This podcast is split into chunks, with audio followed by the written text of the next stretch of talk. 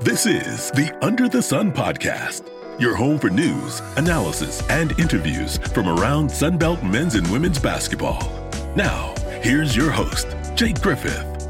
What is up, everybody? I'm your host, Jake Griffith, and you are locked in to the Under the Sun podcast, where we cover everything under the sun as it relates to Sunbelt men's and women's basketball.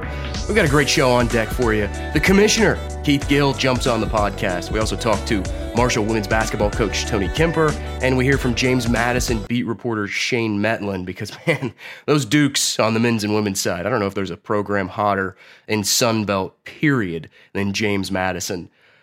Talk about a great start to Sunbelt League play. What an exciting weekend on the men's and women's side it was. Let's start on the women's side and let's take a look at the conference standings because there are three teams that started Sunbelt play unblemished James Madison, Marshall, and Southern Miss, just like we all predicted it, right? The three newcomers to the Sun Belt, all 2 and 0.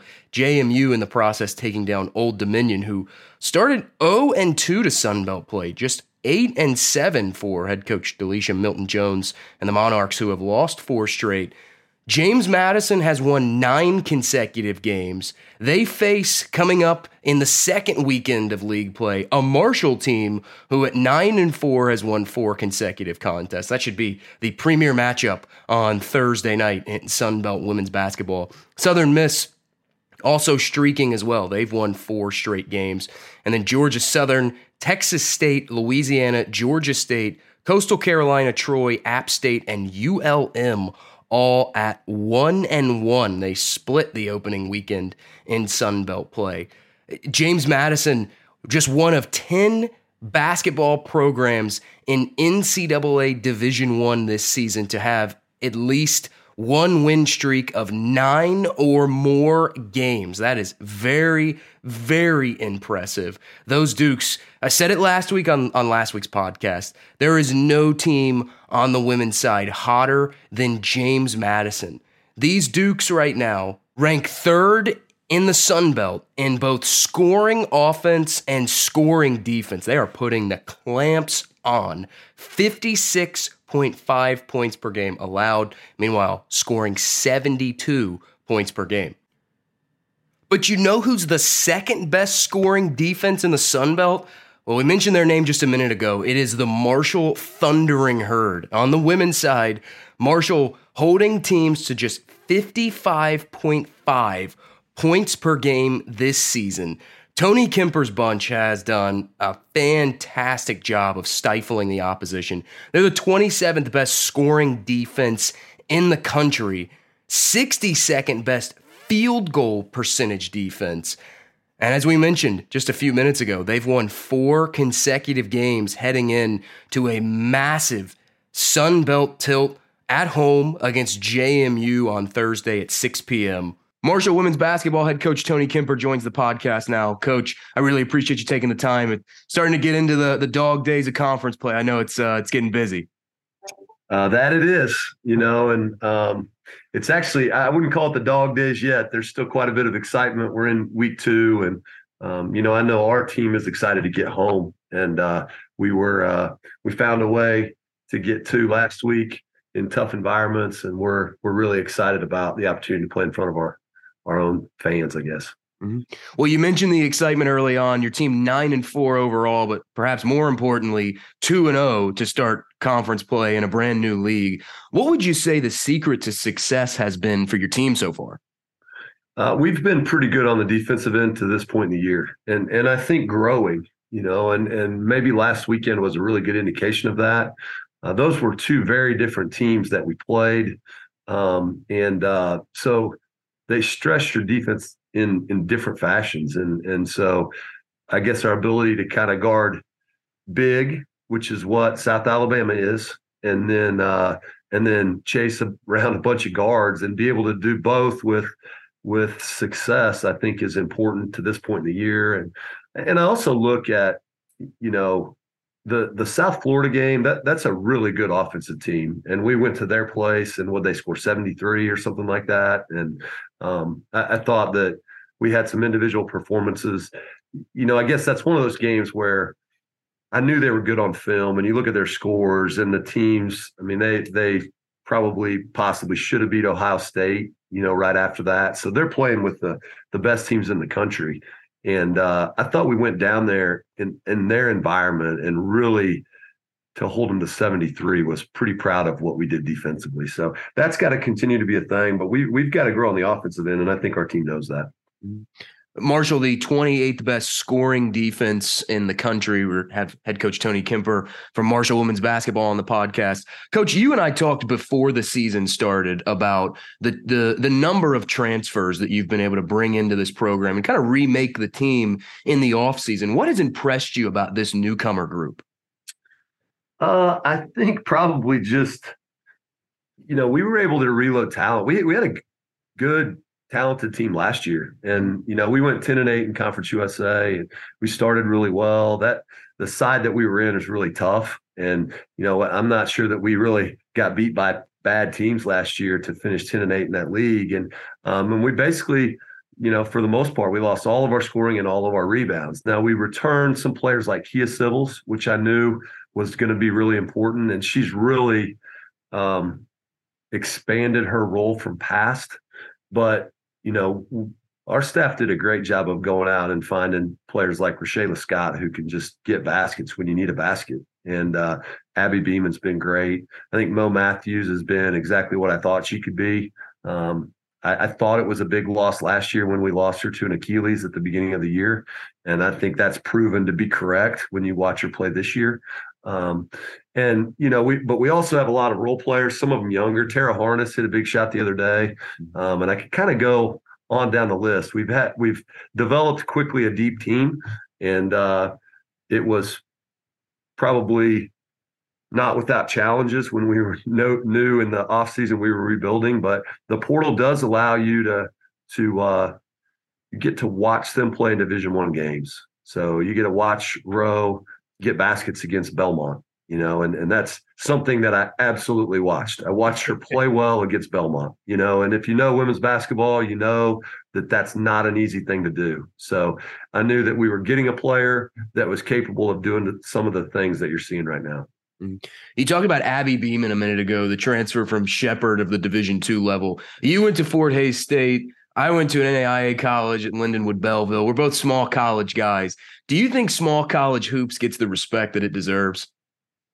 I think coaches know they can play. I'll tell you that. I, I, mean, and I think that people at those at a place like Fort Hays State, I think people know that there's good players that come through programs like that. And and Abby has proven quickly that she's fine at this level. And um, you know, I, she probably you know, there's, I guess there's now different paths. And I think her path is probably one that we'll see more, you know, which is she goes some, she decides to go somewhere and play a lot early and, and then maybe end up for, for multitude of reasons. You know, her coach left uh, Shepherd for a different job. And uh, I think she looked at it like it's not a bad time for me to see what else is out there too. And, uh, but she developed playing games. And we've got some freshmen right now that are going to develop playing a little bit and they're going to work really hard in practice and i like their work ethic but it's kind of just a different path to uh, hopefully the same end game but abby uh, abby could play you could see it when you watch film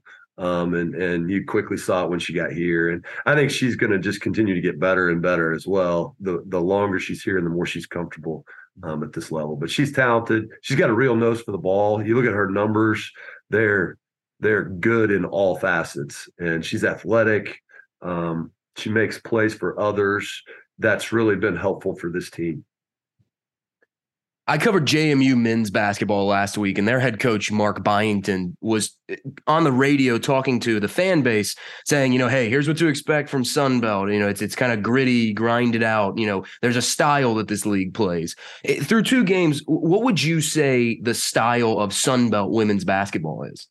Yeah, that's a good question, and probably one that I'm – if you ask me that at the end of this year, I'll answer it better. I mean, I, I think that I do think it's fast, a little bit faster than what we're used to. Um, but I also think, just like last week, I mean, those were polar opposite games. One game was attempted to get us really sped up. Um, the the South Alabama game was pretty um, possession oriented from both teams. Uh, I think this weekend is is going to be pretty fast paced in here when you look at what Georgia Southern's done, and then you know obviously James Madison. Uh, right now, if you look at all the metrics and what they're, I think they've won nine or ten in a row. Um, you know, right now they're playing better than anybody else in our league. So, and they're a good offensive team with really talented offensive players. So, um, I think generally speaking, it's pretty fast and athletic. And then there is um, here and there teams that are kind of going to be bigger and and slow. I think Southern Miss is really good this year. Uh, they've always had good post players. Uh, we don't play them for a couple games, so I haven't really watched them um, on film much this year yet. But um, you know, I think it's going to be a good mix of, of different styles and, and a little bit of pressing here and there. Troy is the best offensive rebounding team in the country, I think, and that's been a thing for multiple years. So, um, you know, you just have little challenges like that from game to game that are that are different. But we're learning. I mean, it, there's no question. We're I kind of pop I kind of popped the tape in and I learned different things. You've spent six years as the head coach of Marshall women's basketball, but prior to that, you were on the coaching staff as an assistant. For those that may not know about the Marshall story, what Marshall is like, you know, what is uh, what what is it like to work at Marshall? What's the the herd family, as they call it, really about? Well, it, it, this is a really unique place, and it it's got a it has a soul, I think, that is uh, unlike almost anywhere else. And a lot of it stems from, uh, you know, the We Are Marshall movie, I guess the story of the plane crash and stuff like that. I, I think that's definitely a major part of who we are as a community and an athletic department. That is uh, kind of the story about, you know, going through the process of coming back from that is something that kind of permeates throughout. Mm-hmm. Uh, but this this place is really passionate about Marshall athletics, and I think it's I think it's very unique for mid a mid major. But maybe we found ourselves in a league that has more schools like us, where you know I've been at other places where we have uh, we kind of have fans when the big state school is not playing. You know, yeah, this right. place is not that way. You, you either like Marshall or or you like that other school in in the state. There's not a lot of crossover. And i do think that that's highly unique for kind of a, a program in our profile. And and it makes it really fun to be a student athlete here. And i said it on last week's I, I said it on last week's podcast that you know a lot of people look at the moves with the sun belt as oh football only. But you look at the ripple effect it's had on other sports and you talk about maybe like-minded schools kind of like marshall. I think it really across the board in every sport. I think it's really, really strong the the regionality of it. Which uh, you know, I'm biased. I love college sports, and I've always felt like regionality is what makes college sports so great, amongst the passion and the pageantry. Yeah, well, I think you're right, and I, I think I think we got regional institutions, and we also really have passionate institutions as yeah. well, and that you know that's not always the case when you're kind of looking in the sweet spot that we're in. Um, sometimes there's city schools that there's a whole bunch going on in that place, and and that school can kind of slip through the cracks. That's not what what we're in anymore, and uh, I, am really excited about that and and growing, um, rekindling rivalries. Um, I talked uh, to uh, to Katie Pate who did the the color on the game down at Appalachian State about you know, just our fan base and being really excited about that matchup. You know, we've got to do some education with with our players that I mean, they don't remember the times that our fans do, but I think that that's coming back, you know, and I, I think like our men's program, I, I heard the crowd on Thursday night for the Appalachian State game was great, you know, and so I think quickly that we'll figure some of that stuff out, and and it's something that I'm really excited to go through the process of of getting in this new league and and uh, seeing what people do and how they play and and creating some good rivalries within it very reminiscent of the old Southern Conference days for a lot of people in Huntington. We've got head coach Tony Kemper, uh, Marshall Women's Basketball, on the podcast. Coach, not only are you a basketball coach, you're a dad as well. What is that like balancing being a D1 head coach with all the moving parts that come with college sports, but also a family as well? Yeah, it's uh it's a lot of fun. My my kids are at great ages. I've got 13, 9, and 7. Um, you know, a long time ago, I got a I got a great piece of advice from uh, a mentor, Eric Duft, who's now the head coach of, of Weber State on the men's side. He told me that uh, you can do this job well and have a family, but when you're home, you got to be home, you know, and uh, that is absolutely correct. Um, you know, I did not go. We played Appalachian State, I guess, at two o'clock on on Saturday. I didn't have a big wild party for New Year's Eve. I went home. My kids stayed up and saw me, um, congratulated us on two good wins, and uh, we did our own little little Happy New Year at eleven o'clock Eastern time, and and went to bed. So it, I've got a really supportive wife. She's a professor here at Marshall. Uh, she works her tail off to make it all go for me. Um, and I think all those things are important. But um, it has gotten, you know, this Thursday we we we play what is a really big early season game, and uh, my wife is very torn. We've got a seventh grade basketball game at Ironton um, for for Braden, who's our oldest, at the same time that we're tipping off. So um, there's some tough decisions that we didn't have last year that we got to figure out a way to make all that stuff happen. So, um, but they're fun challenges, and and uh, it it's an enjoyable part of it. One thing I've always felt like you've been known for co- and covering your program, you have really nice suits. You dress really well on the sidelines. What is the secret to a good head coach outfit? The nice fitted suits. Well, we we we are competitive casual here at Marshall Dow, so I don't really wear the suits anymore. I've got I got voted out um, from our staff, voted us down. Um, but I, you know, a long time ago, the story is a long time ago when I was at Central Arkansas as an assistant, we uh we won the league, we won the Southland, and with that came a little bit of a bonus. And I went, uh, I was working for a guy by the name of Matt Daniel, who also um, usually dressed pretty well. And he's like, You need to get yourself a tailored suit. And he had a guy in Little Rock, and I went and got a tailored suit. And uh, that was kind of the start of it. But if you if you buy one that's fit for you, then uh, it usually looks pretty good. And you never go back too. Once you get that nice fitted tailored suit, it's like a different different thing. I agree. I agree. I've I've been so I have a couple different ones from a couple different companies now, and I'm I'm I would say the first one I got fits the best. I will tell you that. That was done by a a human, not a computer. The the ones that I have now work pretty well, but they're not quite as good as that. That uh, I guess that guy in Little Rock did it pretty well. Well, shout out to him. You know, uh, it's something we joked about before we started recording this is the the ice cream or the cookies after victories. You know, kind of walk me through where did that come from and and how has it stuck around for so long? Well, I stole that from somebody. I mean, it, it's a great idea. I saw it on Twitter and uh, you know, road road wins in basketball they're extremely hard, mm-hmm. and and I also think that you know I have a I have a tendency to always want to teach uh, multiple lessons in wins and losses, and sometimes I don't celebrate them like I should. It, you know, sometimes it doesn't matter how you got it done. Just enjoy the fact that you got it done. And um, you know, oftentimes when you're sitting there, and I through the years, I've really I've really cut down my post game talks. I don't say much anymore. Um, at home, we usually huddle on the floor, um, and we we go tell our fans thanks. And a lot of that comes out of just get rid of the emotions of what happened. Most of the time, you don't know what you're talking about anyway. You got to go watch it on film.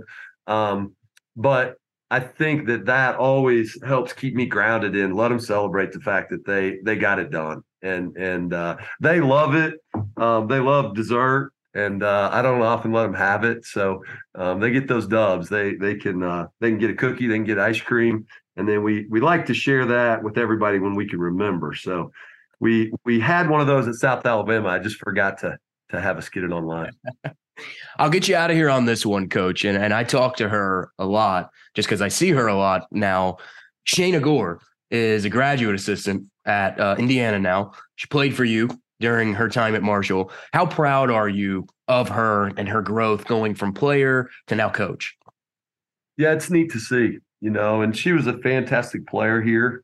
Um, and I think the thing that I'm most proud of is like she's one of many that are now out there doing things. And um, I think Shayna knew that that basketball was important to her.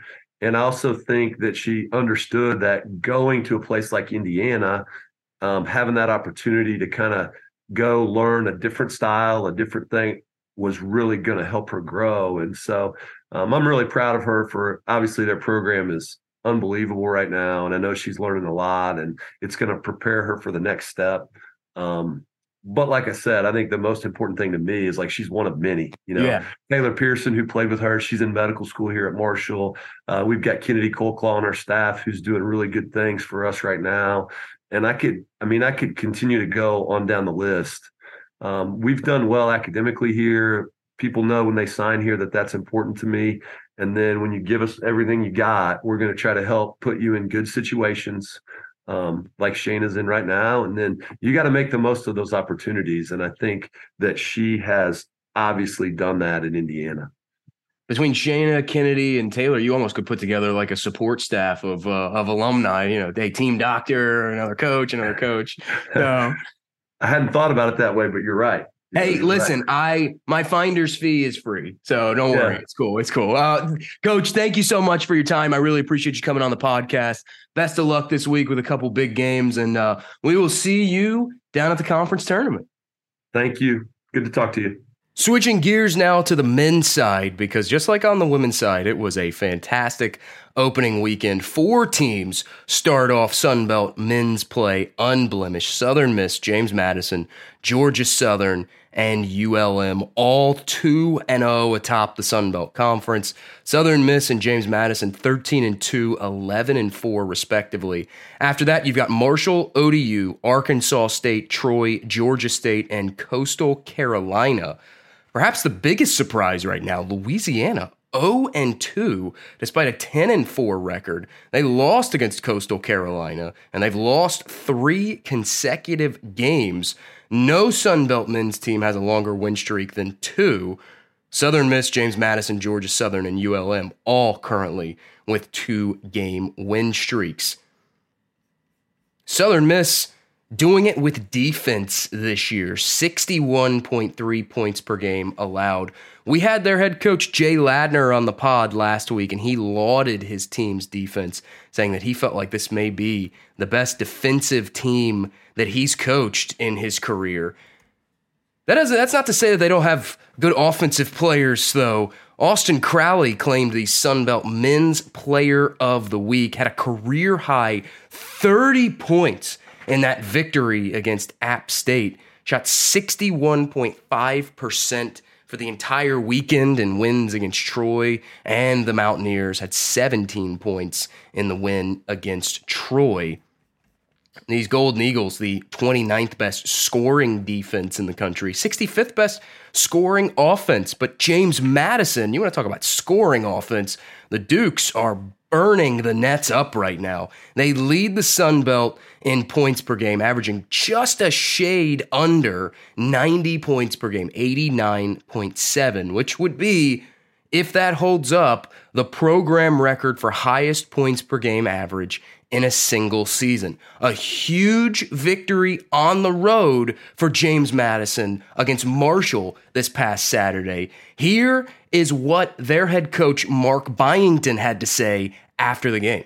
Uh, well, I thought it was a heck of a game. Um, you know, the, the, the, Sun Belt should be proud about the, the level of competition, and and this is a, a tough place to play. I mean, I, I, don't think they've had a single-digit game here all year, and to be able to win here, I'm really proud of our guys.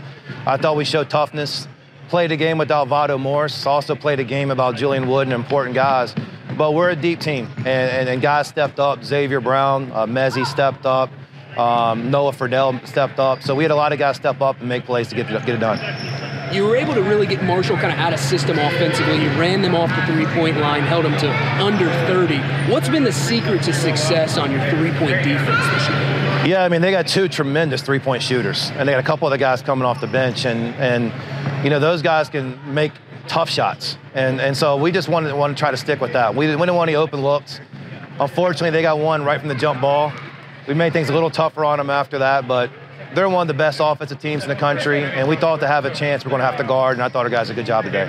You go into the new year in a new conference now 2 0 heading into 2023. How crucial is that heading into 2023? Well, it's great to get road wins, and they're not easy. And um, to win at Georgia State and win here is not easy, but uh, we're on to the next game and it's, it's a long season. Uh, I'm happy nine of the next 16 are at home for us. If you want to talk about a positive note, but um, the challenges keep coming in this league. And um, so we got to keep getting better, fix some things, and then keep improving. Shane Mettlen, the beat reporter for JMU men's and women's basketball from the Daily News Record, joins the pod now. Shane, I really appreciate you taking the time to come on and talk about JMU hoops. Yeah, no problem. Thanks for having me.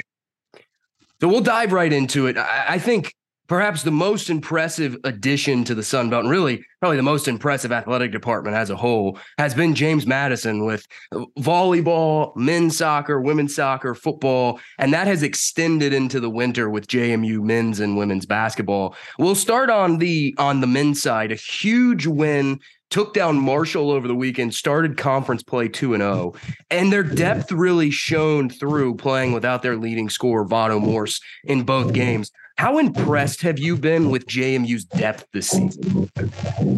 Pretty impressed, and I expected them to be deep. Just you know, you look at what they brought back from last year. Really, among their top rotation players, they only lost one guy to graduation. They didn't really lose any transfers that they were dying to keep, and then they added a couple transfers. So, I mean, you knew they had probably at least 10 guys who could play. I think the question was always going to be okay, how well do they gel? Does everybody kind of accept their role? Are they going to be able to handle all this? And so far, they really have. I mean, they've had eight different leading scorers this year, and people seem to be completely fine with that as far as, you know, just uh, what the expectations are for them game to game.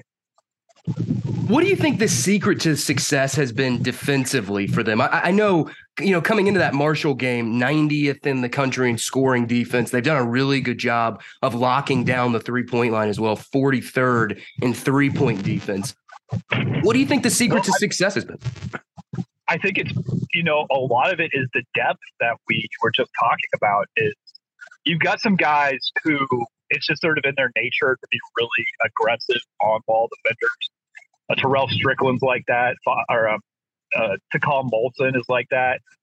Tyree Ihenacho, we're seeing more and more of him as he gets healthy. He's also kind of like that long arm, big guard who likes to get out and disrupt things. And when you've got that many guards who can really put pressure on the perimeter, they're not too worried about foul trouble most of the time if they're, you know, even close to healthy. And they really just, you know, they body up on people, they get physical in the backcourt. Um, and that's the style of play they want to play, and they've really been able to do it so far this year. Noah Freidel is a guy they bring in from the portal, transfers from South Dakota State. He was a really good three point shooter, 39.2 uh, a season ago with, with South Dakota State. This year, he's turned in some some up and down performances. Had a 23 point game against Howard, but then you know single digit performances, held scoreless against Coppin. But the last two games, 13 and 14 respectively. How important is he to JMU's long term success? I think he's he's pretty important, and he's. I mean, it's not that surprising. I think that he's come in and been a little bit streaky as a shooter. I think probably the biggest surprise is um, he's kind of fit into that defensive mentality that we were talking about before.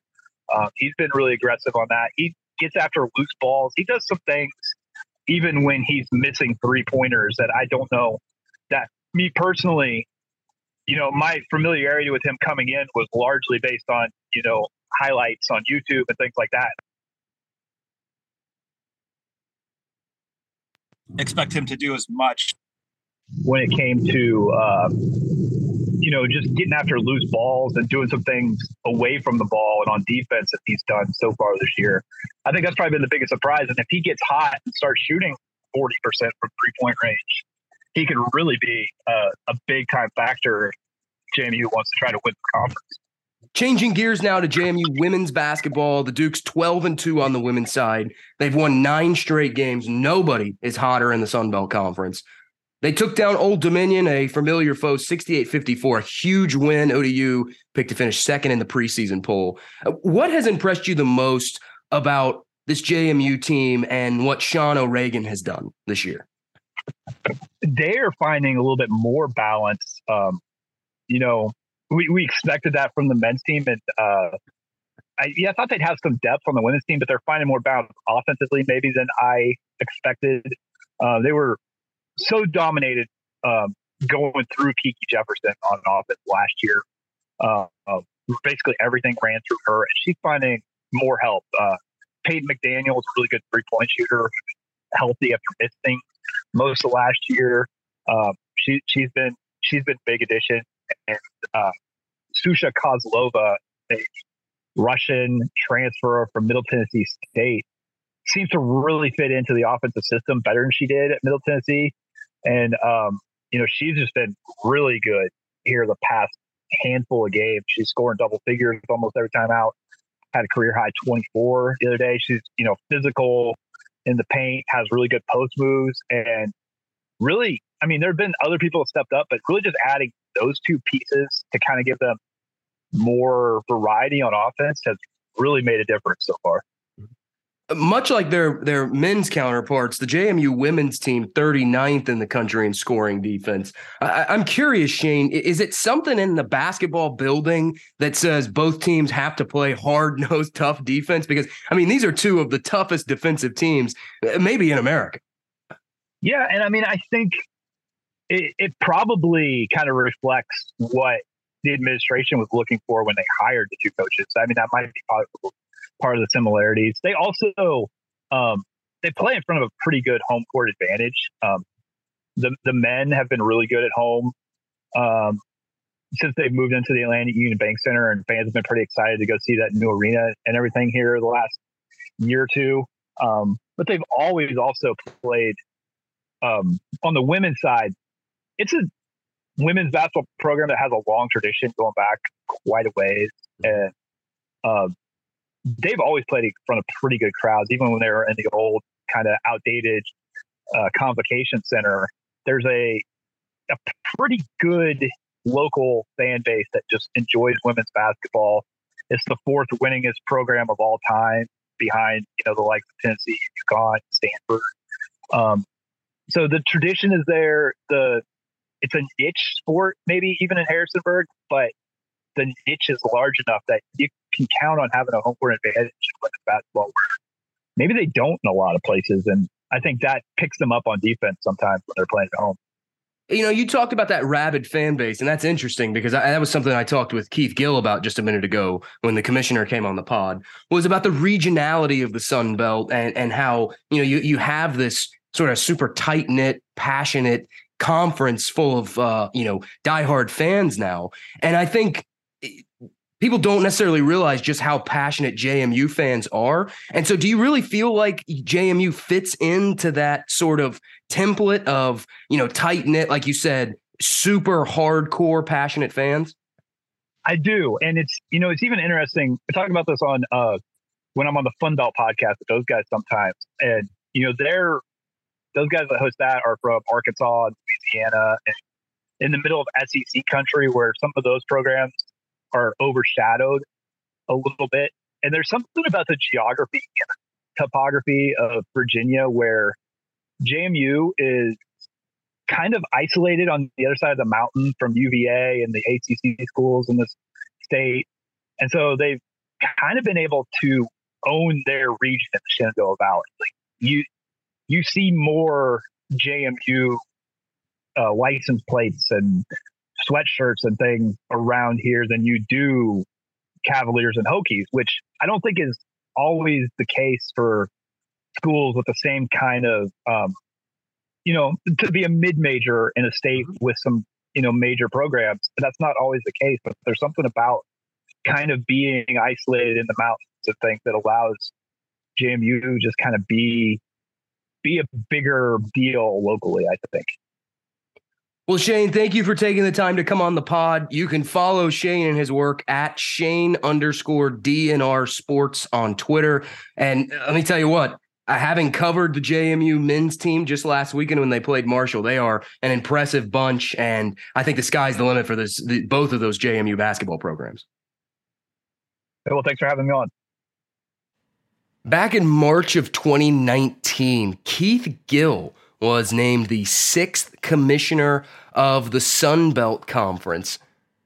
25 plus years in collegiate athletics. Prior to that, was with the Atlantic 10 Conference. Across his career, Gill has worked for the NCAA twice, Vanderbilt, the A10, as we mentioned, Oklahoma, American, Richmond. He served on several NCAA Division One committees, and perhaps Gill, the hero of realignment this year. He and the Sun Belt Conference pulled off a massive coup, grabbing four really good schools. Sunbelt Commissioner Keith Gill joins the podcast now. Commissioner, I know with the holiday season and being on the road, I know you're a busy guy, so I appreciate you taking the time to jump on. No, it's great to be with you, Jake, and um, I appreciate you having me. So we'll dive right into it. Uh, I, I want to start by kind of going back a little bit to the summer. You know, July rolls around, realignment takes place. You add four new schools Marshall, Old Dominion, Southern Miss, and James Madison. And there were a lot of people out there that said these are great moves, but these are football moves. We're now getting into conference play, and both on the men's and women's side, we're seeing just how much those additions have bolstered basketball in the Sun Belt. Did you know when you added those schools that they were going to pay dividends in, in different ways other than just football? Yeah, you know, we, we really thought that we were adding great schools with great programs. And so now I'm not going to sit here and say our, our focus wasn't football when we were thinking about putting these things together because we really wanted to have successful football program and good fan bases. But we did think it was going to really help us across the board. You know, we knew we added quality baseball programs, quality softball programs, and then to and men's soccer as well. But to your point, we knew we added good basketball programs. I mean, obviously, if you look at ODU women's basketball and, um, and just the, the historical success they've had, certainly their men's basketball um, has been great historically. You know, Marshall was in the Sweet 16, I think, four or five years ago. Um, you know, obviously JMU invested a lot of money, have a, has a great new facility, um, and, and certainly their men's and women's basketball programs are off to a great start. And then obviously Southern Miss men's basketball program is, you know, right up there in terms of net scores and and and um, and one lost record. So um, I certainly knew that we were adding programs that were good at a lot of different sports and not just football. And we're seeing that. We saw that play out in we're seeing that play out um, in basketball as well. I had Marshall women's basketball coach Tony Kemper uh, on earlier, and he talked a lot about the regionality of the Sun Belt and how he feels like it's a lot of like-minded schools. You know, passionate programs, college towns. You know, I'm a college guy. I I, I have always loved college sports, and I have always thought that the regionality, the pa- excuse me, the passion and the pageantry are what makes college sports great. Do you see that with all these Sun Belt programs now that, you know, it's a really strong regional league and, and it has that passion?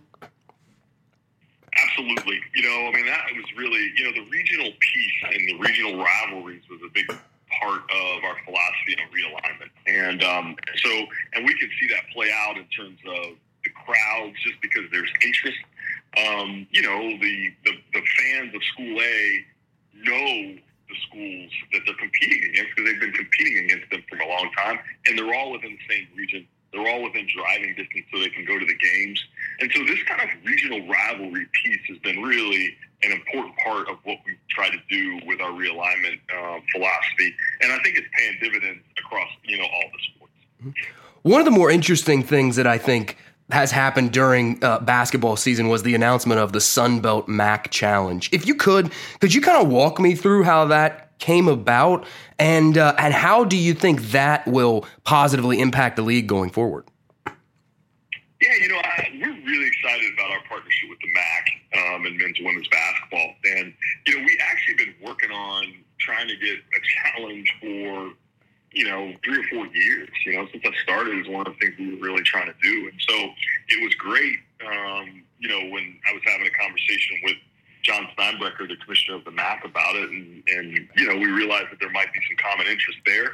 And so we sat down to figure out, you know, what might make make sense um, from the basketball standpoint. So Uh, I, I think it's great because I, you know, the MAC is a great basketball league, so it gives us a chance to have some really good competition. I think it helps us get more home games, which we're always seeking. Because you know, in, in Division One, you know, the home team wins seventy percent of the time, right. and so the more home games you get, the better opportunities you have to have success. And then I, I think also the, the great thing is just the, the quality of the opponent. You know, the MAC's been, you know, a really good basketball league, and so um, that will help us in terms of um, just our aspirations for basketball because we want to be better and we think we can be better and there's room to improve. So I think it's, it's great from a standpoint of, you know, they're a quality league to play against, so that's great. It's going to help us get some home games, which is um, which just really helps us helps us and helps us be successful. And um, and and I just think it's fun. You know, anytime mm-hmm. you can have competition within competition, um, you know, I, I think it, it creates a, another level of excitement.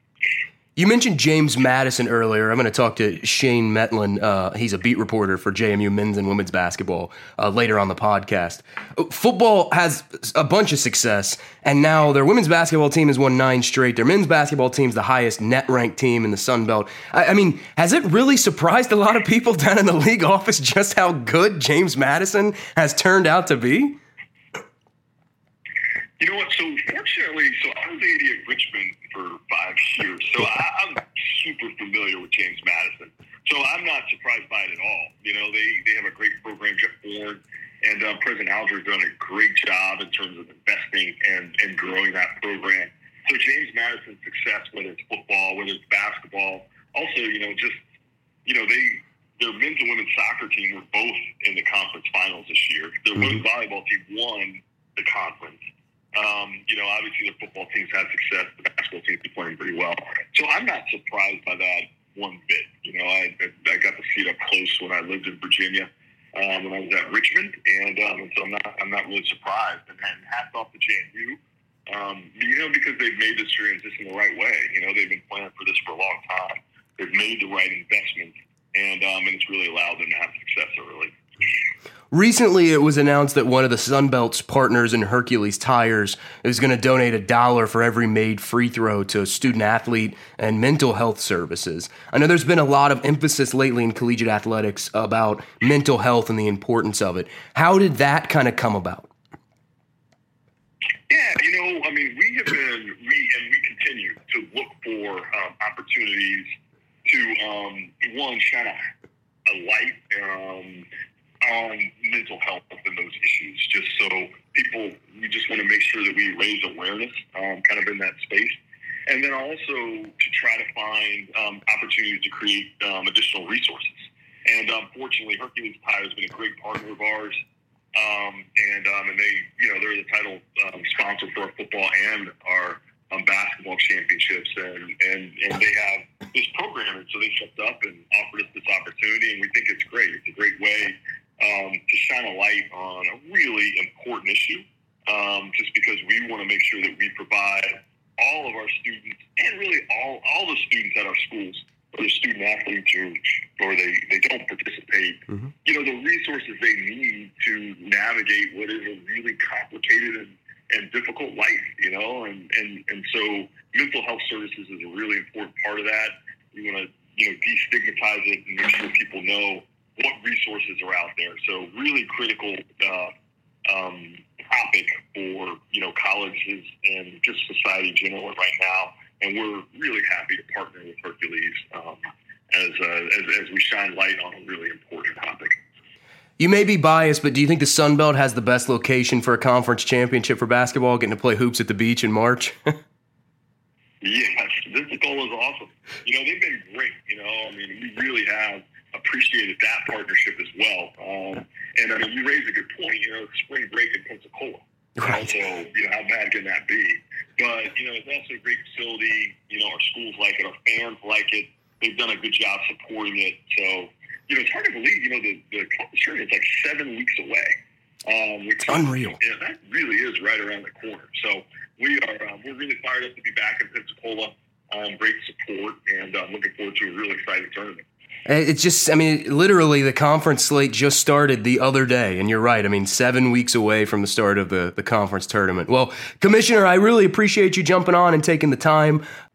Yeah, Jake, thanks for having me. I really appreciate it. And um, yeah, have a have a great um, rest of the year, and I'll look forward to seeing you in Pensacola, if not the before. It's time now for probably my favorite part of the podcast, and it's the Her Hoop Stats stat of the pod. A tip of the cap to our friends over at Her Hoop Stats, the number one site for women's basketball statistics. Just a little bit about Her Hoop Stats in case you don't know who they are. Uh, according to their website, they aim to provide consistent, reliable, and easy access to data about women's basketball. Her Hoop Stats was launched in 2017. I've used it since as a broadcaster. It is a fantastic tool in covering the women's game.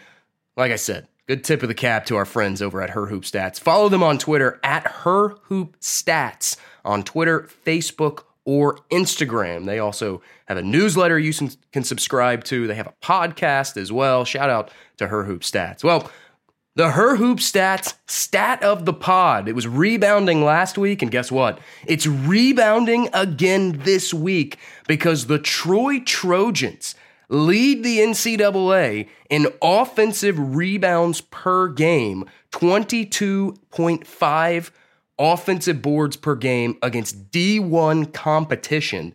Against D1 foes, they average 50.3 total rebounds per game, which is the third most in the country.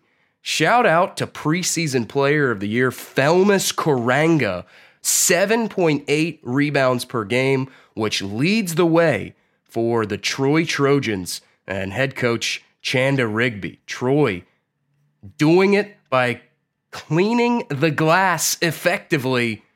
Those Troy Trojans currently though one and one, six and seven, trying to right the ship as we head into conference play. Thanks for tuning in to this week's episode of Under the Sun. And a special shout out to our guests this week Tony Kemper, Shane Mettlen, and Commissioner Keith Gill. It should be another fantastic, exciting, every sort of adjective you can think of weekend in the belt and we'll see you next time. Thanks for listening to this week's episode of Under the Sun.